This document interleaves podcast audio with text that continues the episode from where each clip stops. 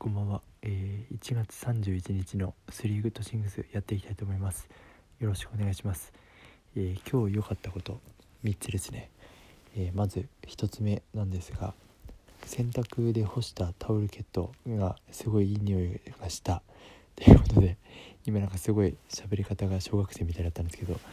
あの洗濯ですね。あの僕がずっと使ってるお気に入りのタオルケットあるんですけど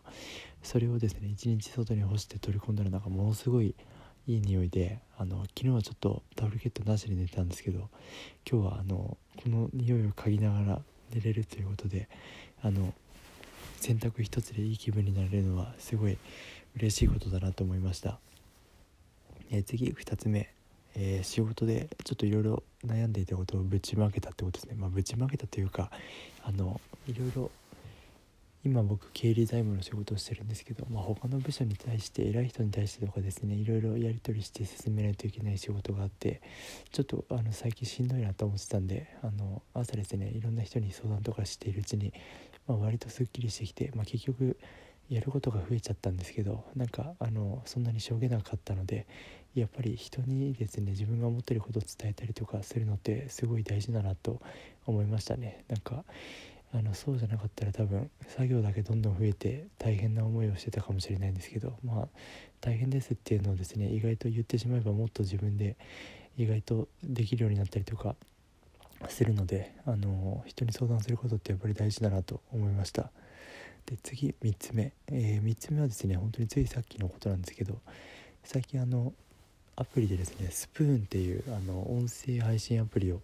始めましてあの、まあ、このもともとアンカーでですね1ヶ月くらい音声とか撮ってきたんですけど、まあ、実際自分がやってみたいなって思ったのってなんかこう配信をして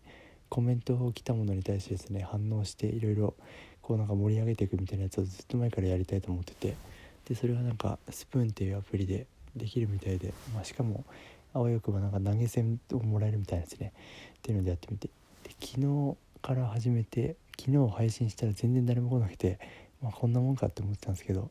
あの、まあ、お題はですねあのその日一日のあの良かったことをみんなで共有しましょうみたいなやつにしてるんですけど今日2人来てくれてなんかコメントをこう書いてくれて僕がいろいろ反応したりとかしてたんですけどそのうちの1人がですねなんかファンっていうこうなんかフォロー的な感じをやってくれてですねなんかあの1日ずつ1日1人でもなんかそういうファンを増やしていけたらなと思っていて今日はなんかファンになってくれた人があの14歳のなんか中学生の女性の方だったんですけどなんかいろいろ